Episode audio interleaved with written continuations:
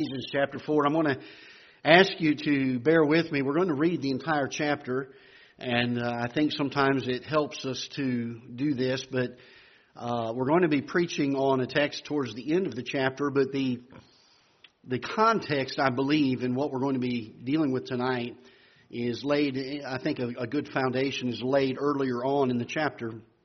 And so we're going to read it for sake of giving some context and some foundation to and uh, then keep your Bibles handy, and we'll be looking at another passage of Scripture this evening as well.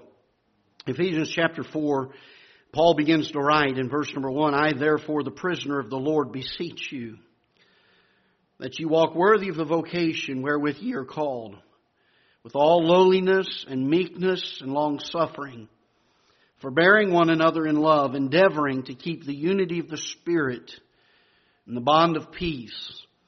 If you have a pen, you're under, your Bible, you ought to underline verse 3. Endeavoring to keep the unity of the Spirit, capital S there, and notice that. There's one body and one Spirit, capital S, even as ye are called in one hope of your calling.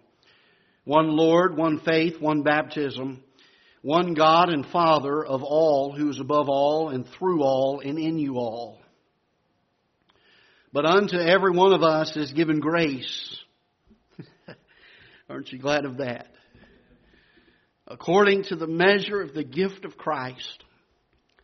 Wherefore he saith, when he ascended up on high, he led captivity captive and gave gifts unto men.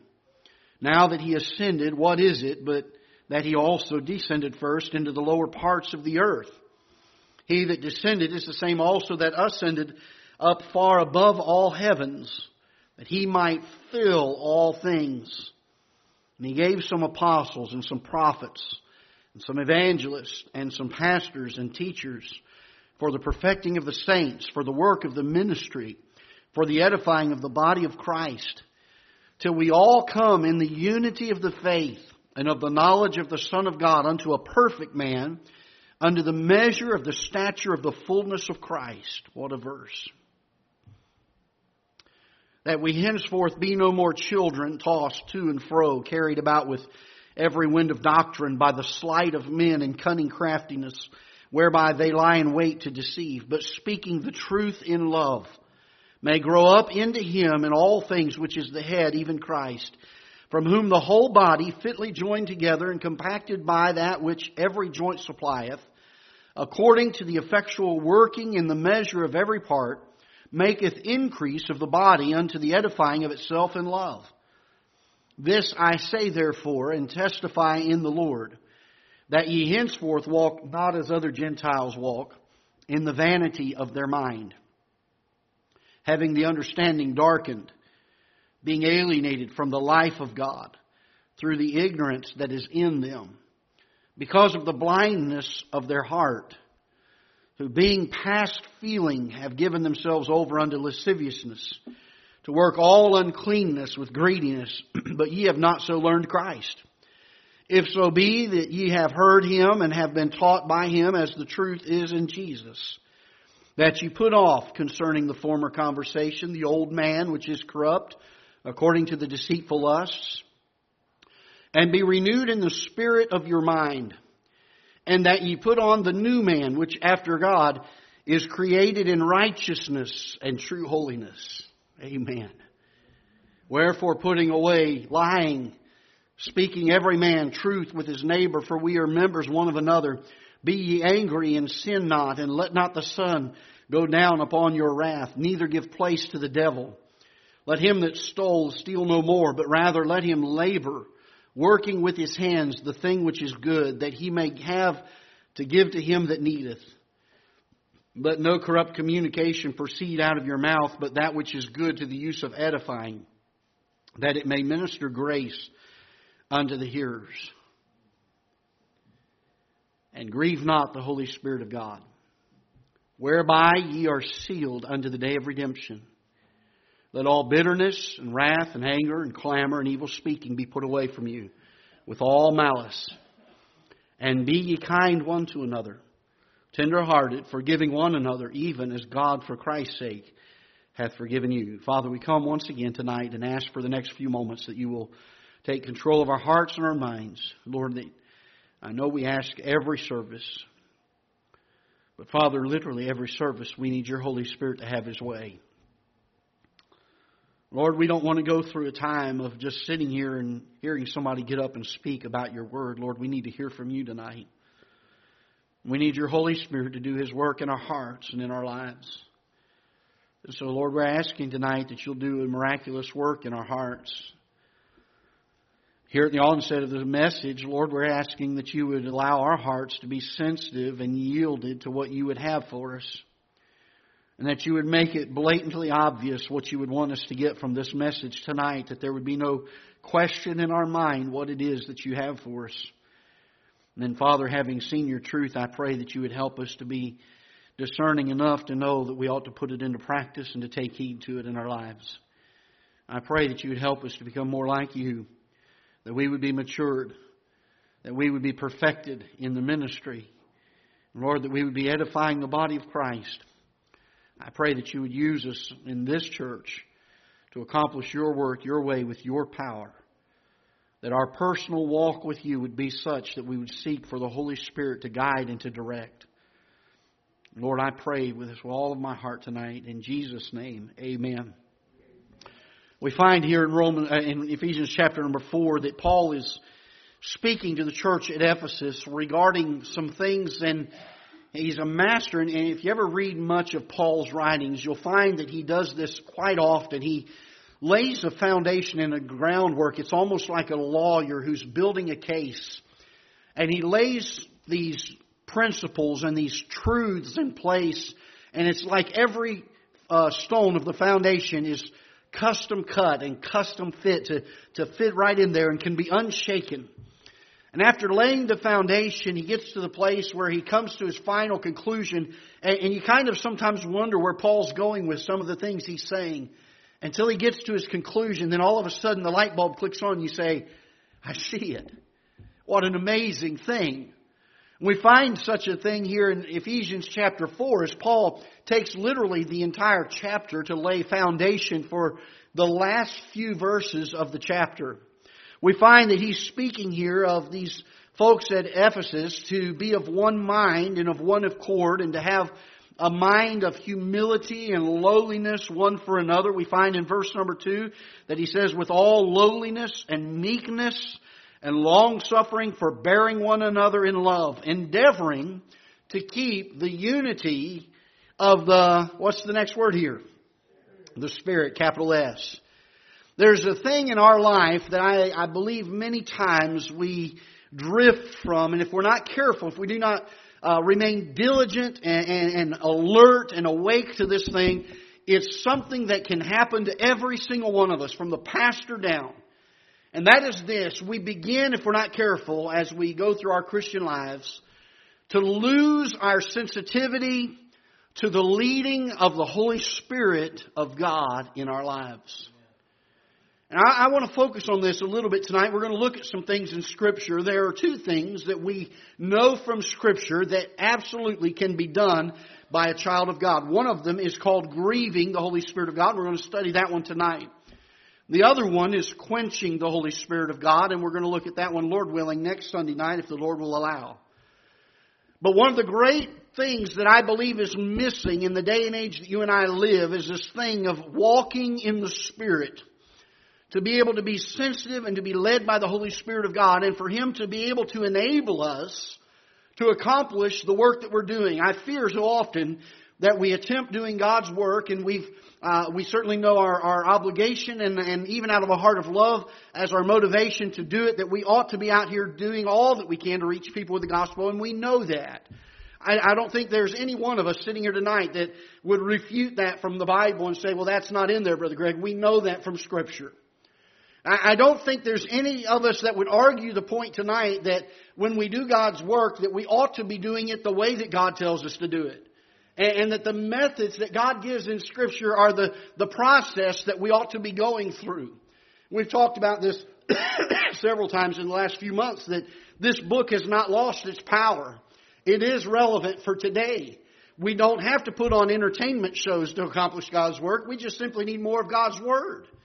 We need God's Word to be lifted high and exalted. You know, the Bible says this in Philippians chapter number 2. It says, Wherefore God also hath highly exalted him, speaking of the Lord Jesus Christ. The whole chapter of Philippians chapter 2 is dealing with the humility of Christ and how we ought to have this mind that Christ had. This, what kind of mind was it? It was a mind of humility. And yet it says that God has highly exalted him. And I will say this, that the Bible teaches this as much as he has exalted the Lord Jesus Christ. You know the Bible teaches that he has exalted his word above his name. We are to lift high the word of God. And by the way, it still works. Amen? We've got to read it and do it.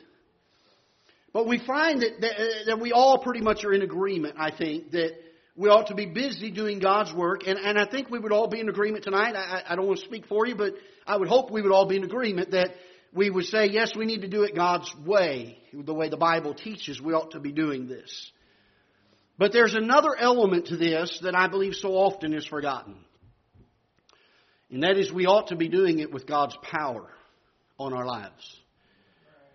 We need to be going forth not in man's wisdom and man's mindset and man's arguments and man's logic, but going forth in the power of the gospel with the Spirit of God having His hand upon us. And Paul is speaking here to the church at Ephesus and he's giving them a word of warning. He says in verse number three, endeavoring to keep the unity of the Spirit, capital S, in the bond of peace. He goes on to explain to them that the Holy Spirit has brought a body of believers together that are unified and every single one of them has a role. Every one of them has a part in the body.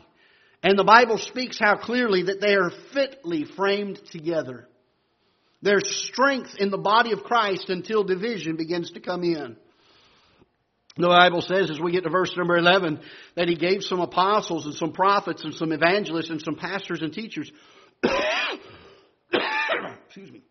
For the perfecting of the saints, for the work of the ministry, for the edifying of the body of Christ. The idea being of providing that which is lacking to be able to mature the Christians to do the work of the ministry. And by the way, the work of the ministry is always the edifying of the body of Christ.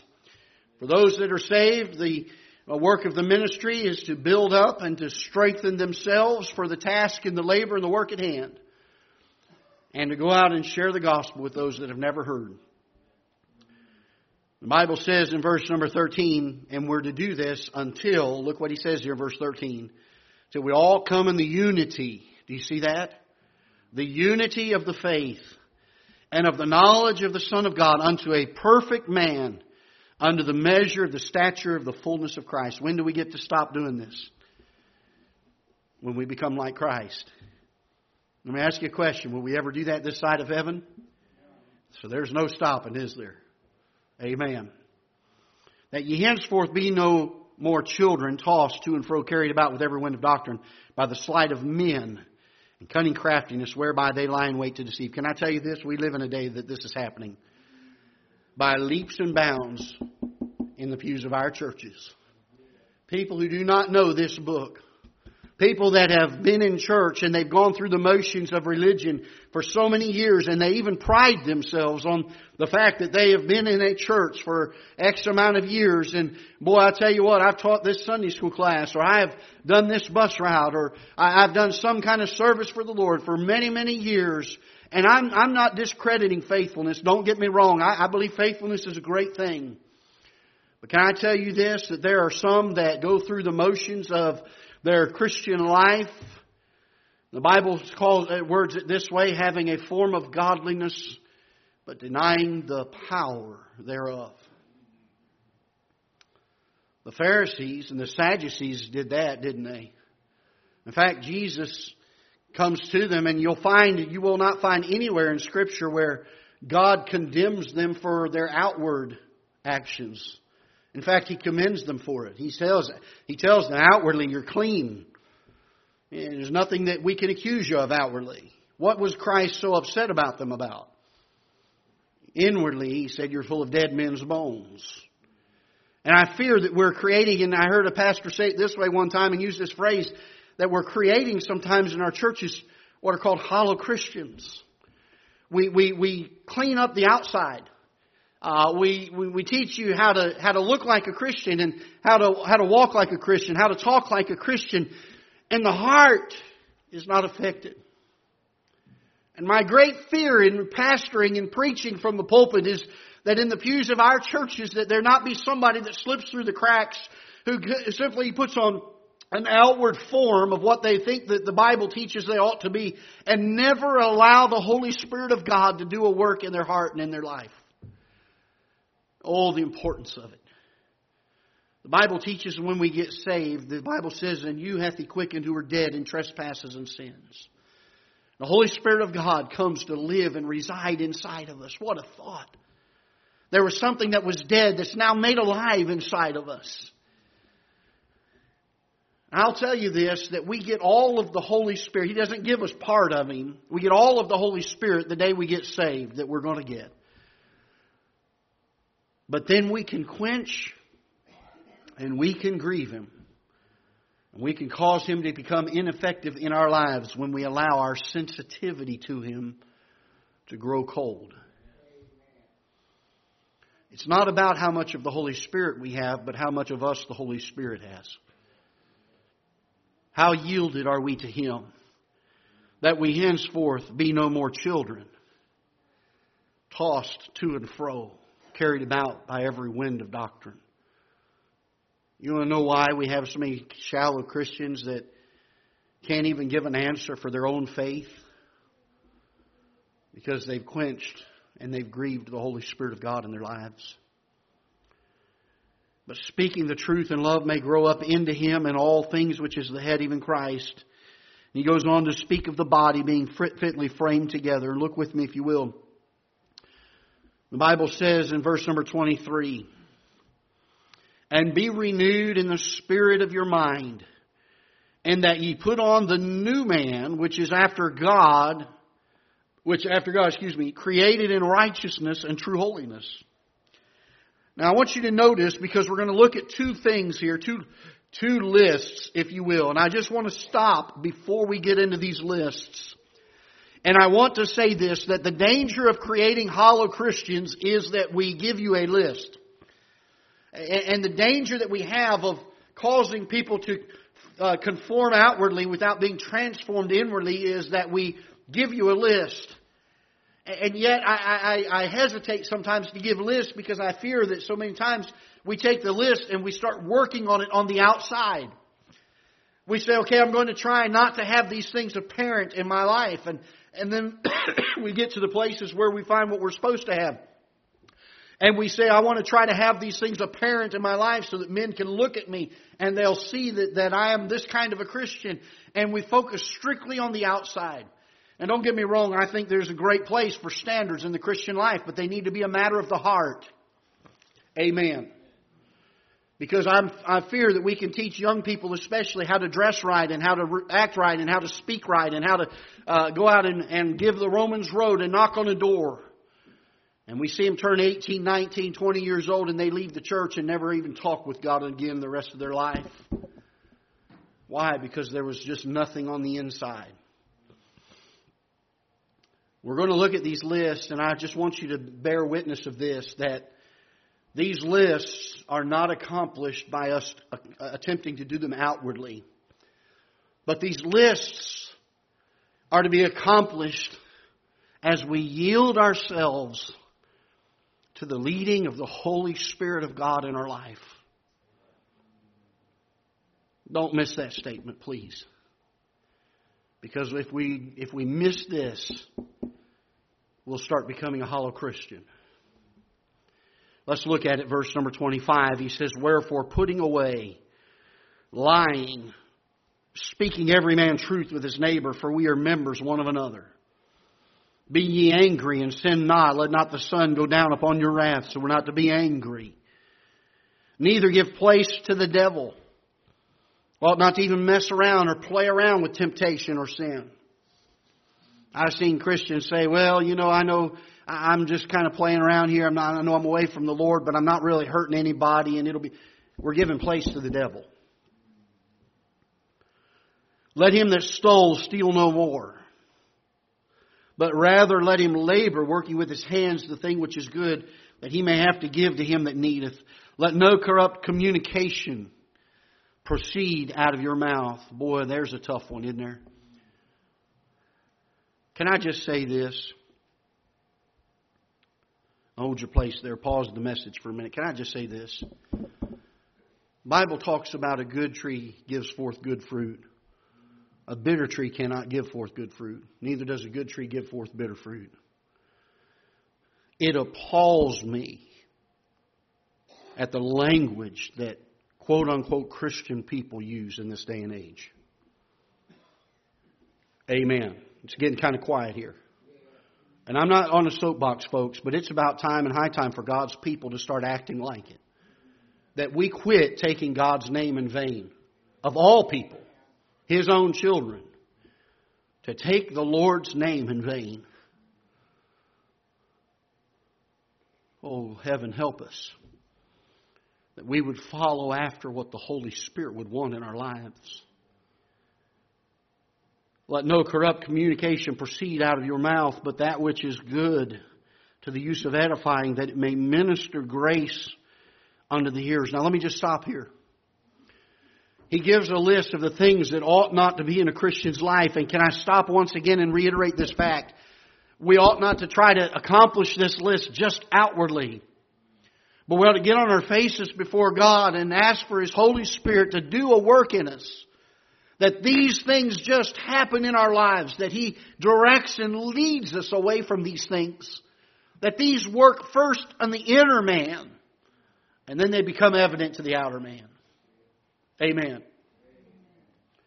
Because now He says, and grieve not the Holy Spirit of God, whereby are sealed unto the day of redemption. And what Paul is saying here is these things that ought not be in our lives, when they are present in our lives, the Holy Spirit is being grieved.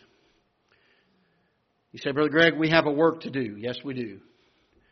We have to do it God's way. Yes, we do. But can I add this? We need to do it with God's power. And we begin to grieve the Holy Spirit of God. How in the world are we ever going to accomplish His work? I hear people all the time in the day and age that we live, especially, say, well, the outside just doesn't really matter all that much. Yes, it does. It grieves the Holy Spirit. So, what are we to do? When we are led by the Holy Spirit of God, what, what are we to do? Well, let's look at it. Verse number 31 Let all bitterness and wrath and anger and clamor and evil speaking be put away from you with all malice. And here it is. And be ye kind one to another, tender hearted. Are we tender hearted tonight? Forgiving one another. Well, that's a tough one. Are we forgiving? Can you think of something that somebody's done to hurt you beyond in the depths of what you could even imagine you've been able to be hurt? And let me ask you, have you forgiven them? Even, what does the Bible say? Even as God, for Christ's sake, has forgiven you.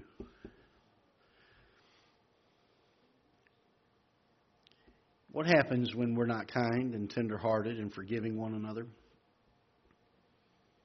We grieve the Holy Spirit. We grieve the Holy Spirit. Hold your place here for just a moment. Turn with me to Romans chapter number 8.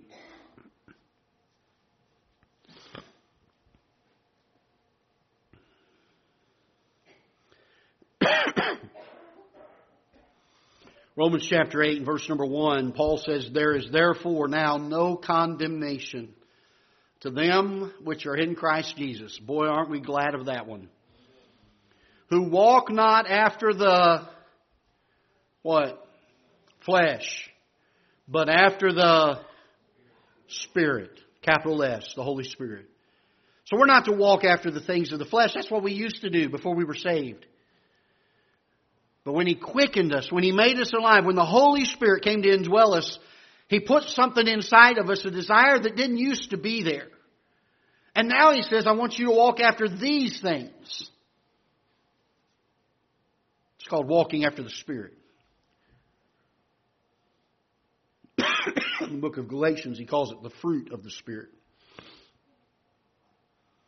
For the law, look at this, verse number two. For the law of the Spirit of life in Christ Jesus hath made me, what's the next word here?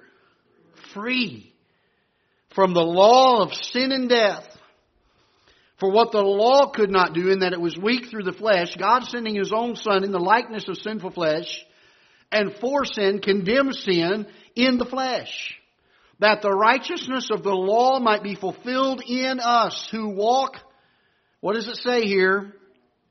Who walk not after the flesh, but after the Spirit. For they that are after the flesh do mind the things of the flesh, but they that are after the Spirit, the things of the Spirit.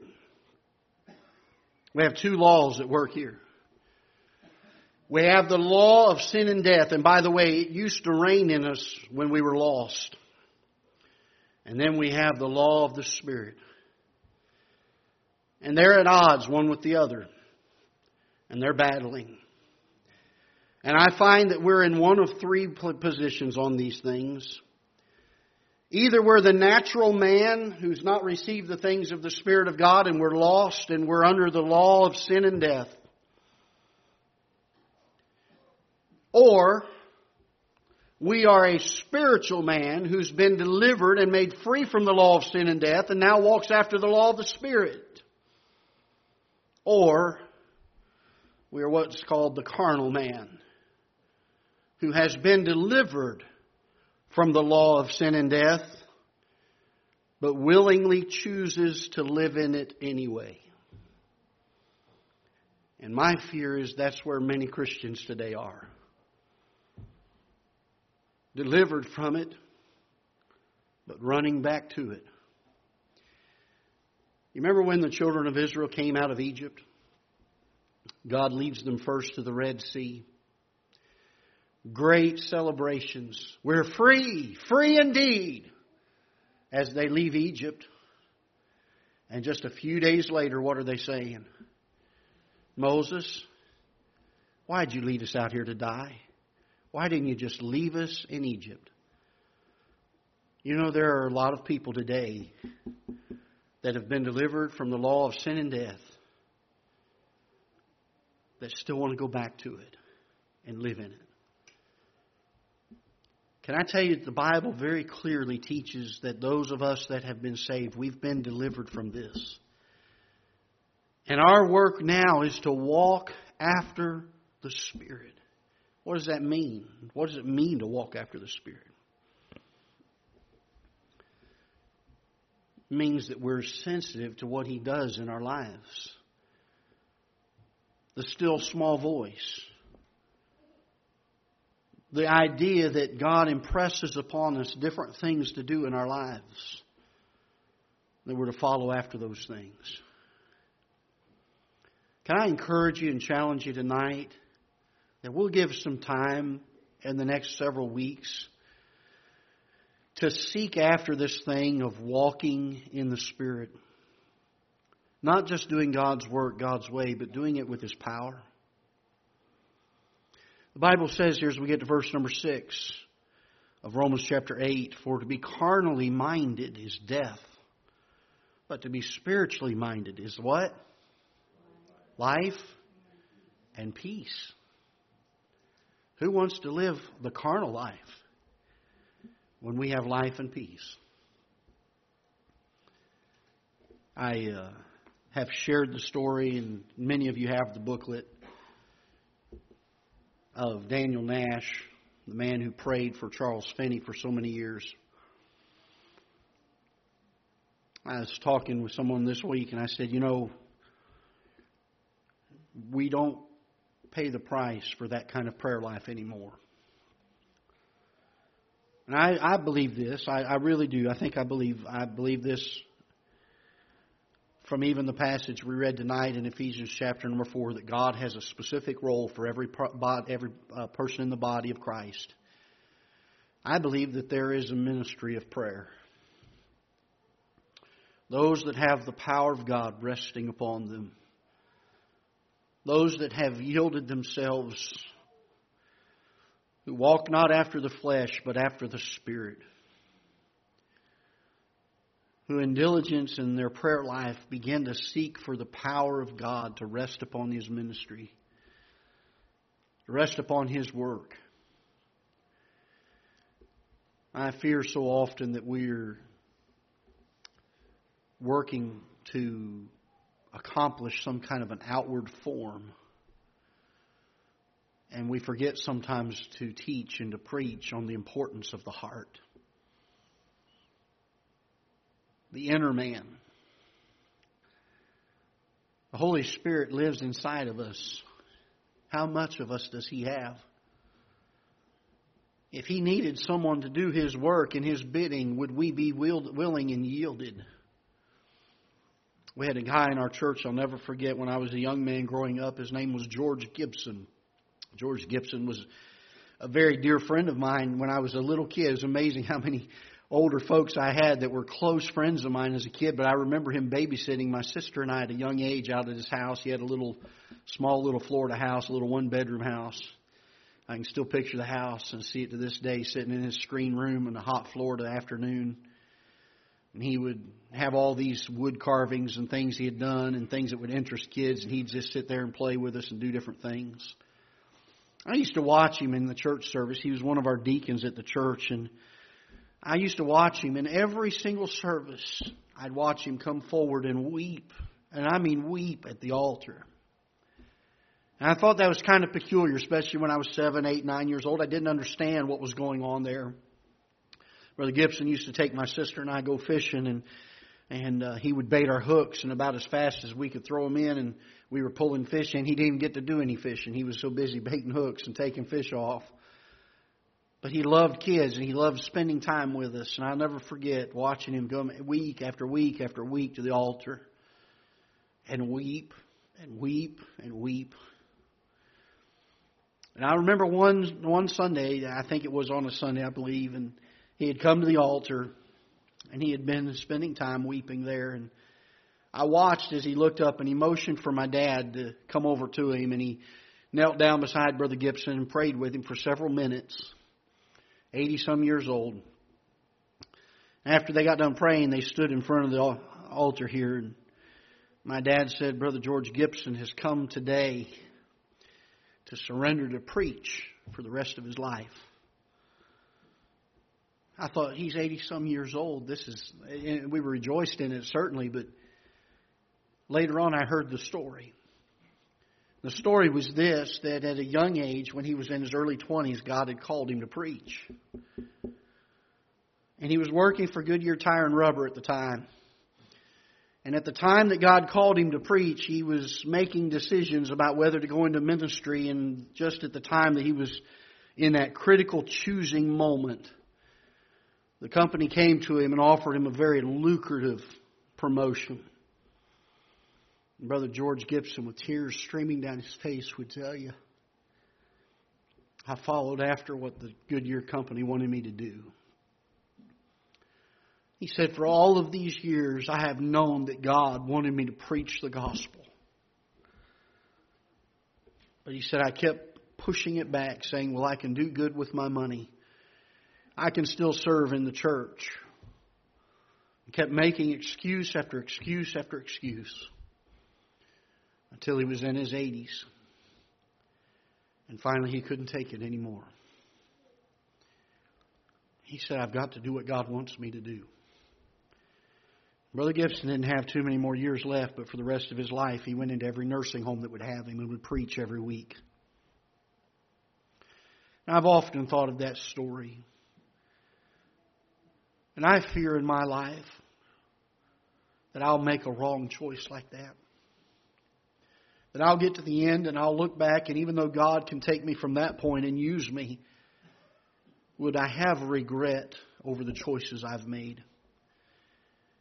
Or would I be willing to follow the Holy Spirit of God as He works in my heart? I don't know what God does in your heart. That's between you and God. All I'm saying tonight is can we be sensitive to it? Let's not grieve Him.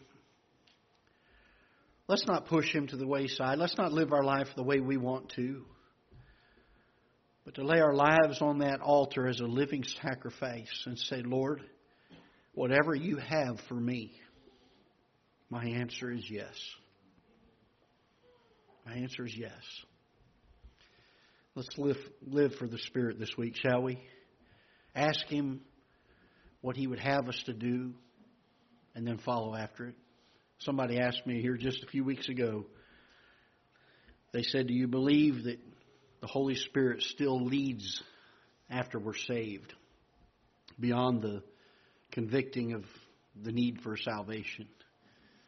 And I said, Oh, I believe He's actively involved, absolutely. We just have to be sensitive to it. Let's stand together with heads bowed. Father, we're thankful for your word. I pray that you will bless uh, the time of invitation tonight. Lord, a pretty simple message, but the truth of the matter is, Lord, I believe this is one of those things that we neglect so much. And it ought to be something that we fear. Lord, not just are concerned about, but Lord, that we fear having our own will in play and missing what you have for us. Missing what you want to do in our lives, in us and through us. And Lord, I'm not saying everybody here is called into what we would consider full time Christian service, but Lord, I believe that every single one of us ought to be walking in the Spirit. I believe every single one of us needs to be yielded to lay our lives down as a living sacrifice and take our hands off of it and to say, Lord, what your will is for my life is what I want. And then, Father, I pray that you'd help us to have the courage and depth of character, dedication to you, to be obedient when the Holy Spirit leads. Lord, it will not always be easy, and I understand that. I pray that you would help us to be faithful and in it. Bless the invitation, Lord, and use it as you would see fit. In Jesus' name we pray. Amen. With heads bowed and eyes